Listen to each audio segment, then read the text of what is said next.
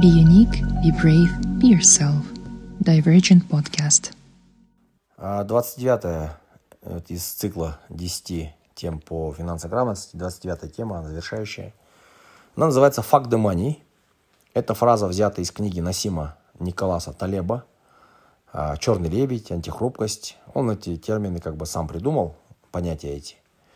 Ну, опять же, что такое «fuck the money», если на русский перевести, то это, опять же, в книге же, это не я придумал, excuse my French, это называется «в жопу деньги».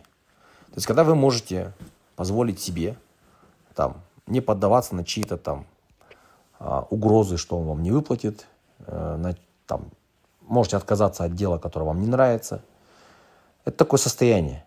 То есть, по сути дела, дивергент должен дойти до такого состояния, когда он может сказать «fuck the money». Это уже такая финансовая, э, скажем так, безопасность, стабильность. Даже не стабильность, а безопасность. То есть, если вы можете спокойно год не работать, ваши там расходы небольшие, и у вас есть запасы денег, когда вы можете спокойно послать, э, и в год просто заниматься любимым делом. Хотите, там, выращивайте там э, перепелов, хотите, там, не знаю, э, размышляйте в горах где-нибудь там, Непала. Хотите, не знаю, там, займитесь книгописательством. Вот вы год можете позволить себе, вы вошли в состояние фагдомании. И когда вот какой-то человек приходит, начинает тебе что-то говорить, ты можешь просто сказать, все, спасибо, ничего не надо. Я тебе заплачу. А не надо денег. Я не хочу делать эту работу. Вот. По-хорошему, вот это вот состояние, оно дает такую свободу. То есть, то есть, то есть, то есть ты можешь заниматься, как бы мыслить, думать, читать, развиваться там, как бы быстро очень развивается человек, если он, конечно, не страдает фигней, там, не наркоманит, не пьет, не бухает, там, и пустое время не тратит, если он вкладывает правильно, он очень быстро начинает развиваться.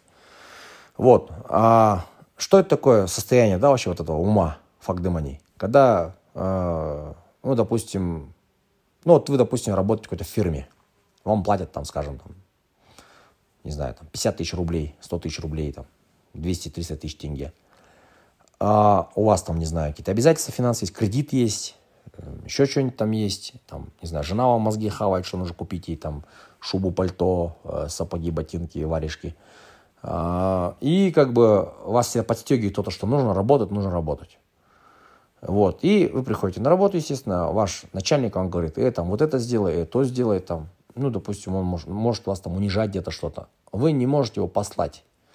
Вы не можете отказаться от там дополнительной работы бесплатной. В воскресенье он может вас вызвать. Почему? Почему вы как бы, ну, позволяете? Да потому что у вас нету возможности факт демонии. Потому что вы лучше работу не найдете. Этот начальник вам много платит.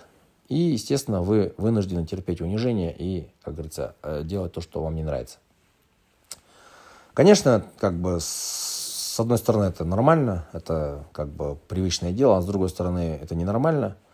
И когда вас начинают там унижать, вы уважаете, теряете уважение к себе. Вот это тоже такая вещь, которую нельзя терять ни в коем случае, уважение в себе. Уважение к себе кто потерял, тот, того никто уважать не будет. Вот. Если ты сам себя не уважаешь, то никто тебя уважать не будет. Это закон, да, такой. Так вот, получается, вы не можете послать своего начальника, потому что вы работу боитесь найти, не найти другую, или вам будут платить гораздо меньше, а у вас там кредиты, а у вас там обязательства. И вы вот живете в этом режиме, да. Либо же вы, допустим, предположим, да, строительная тема. Вы подрядчик, субподрядчик, вас вызывает какой-нибудь там генподрядчик или заказчик и говорит, слушай, вот здесь надо крышу сделать, да? И вы в таком голодном состоянии, у вас там денег нету, а у вас рабочие там плачут, э, что денег давай, зарплата там все такое. У вас объемов нету, и вы приходите к заказчику голодными глазами. И он это видит, он говорит, слушай, а сколько будет стоить работа? Говоришь, там 30 миллионов тенге. Да, вы там крышу отремонтировать, например, здание. А, у вас там получается себестоимость там, ну, 24 миллиона тенге, допустим. 6 миллионов тенге вы заложили прибыли. Он вам говорит, вот заказчик, слушай, говорит, 30 много что-то? Я тебе могу заплатить, там, не знаю, 25. Вот. Вы, например, ну, у вас нужда в деньгах, у вас нужна в движнике, чтобы ваши рабочие были заняты. Вы там начинаете говорить, нет, там 26 мало, 25 мало, может быть, там давай 28. Он говорит, слушай, ты, короче, дорогой мой, если не хочешь, иди отсюда. Я вон сейчас куча таких подрядчиков, которые вместо тебя придут сделать крышу эту. И вы вот это вот манипуляцию хаваете, допустим. Вы даже не изучили, что у него горит все, и за эту крышу там вообще нужно 35 миллионов просить. Вы 30 даете, вы еще нормально даете цену. Потому что другие подрядчики дали 32, 33, 36, а у вас 30. А он вам нет, в этой цифре-то он вам не говорит. Он, вы самый дешевый. Еще он вас, он видит, что вы голодный, что вы не можете сказать факт демани. Вы в этот момент нуждаетесь в деньгах. Вот этот голод, который у вас в данный момент денежный есть, его нельзя выдавать на самом деле на переговорах. Вообще тема переговоров – это отдельная тема. И вот, вы если это выдаете, вы соглашаетесь за 25 миллионов работать. Вот. Что дальше происходит? Вроде 25 миллионов вы согласились, вы там думаете, сейчас я там сэкономлю, здесь сэкономлю, будет 22, я хоть 3 миллиона заработаю. Да, фиг там, да, не бывает такого. Допустим, а, там у вас что-то случилось, какой-то материал похерили. Там, не знаю, что-то потеряли, что-то сломали, в срок не успели, вас штрафует заказчик. В итоге у вас 25 миллионов ушло, или 26 вообще. То есть вы не то что заработали, вы еще на минус ушли на миллион. Либо вы просто в ноль сработали.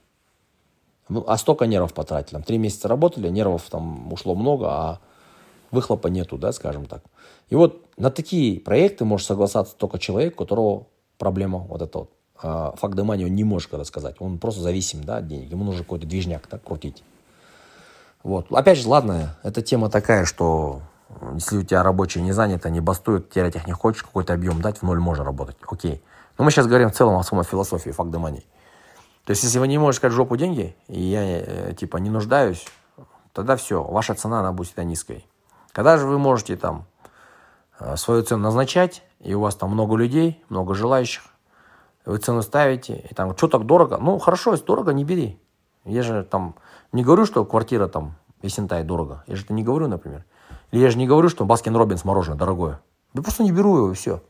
То же самое, тебе, если я нужен, заплати. Не нужен? Халас, обид нету.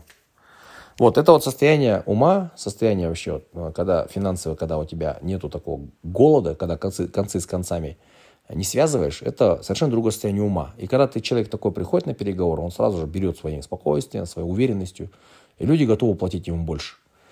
А, вот тоже книгу сейчас я не вспомню. Ну ладно. В целом вот, в целом, а, вот это, э, уметь вот это говорить и уметь стоять на своем, не знаю, там, уметь себя правильно продавать, прокачивать себя, стоить дороже, чтобы на вас была очередь. И когда вот на вас очередь, вы смело можете выбирать себе заказчика, там, клиента, кого угодно. Почему? Потому что ну, профессионал, во-первых, он всегда стоит дорого. Во-вторых, как бы, э, когда он финансово независим, он вообще может там свои условия ставить. Вот надо стремиться к этому состоянию. Финансовой, как не знаю, безопасности хотя бы, чтобы на год были какие-то запасные деньги. Тогда человек абсолютно спокойно себя всегда ведет.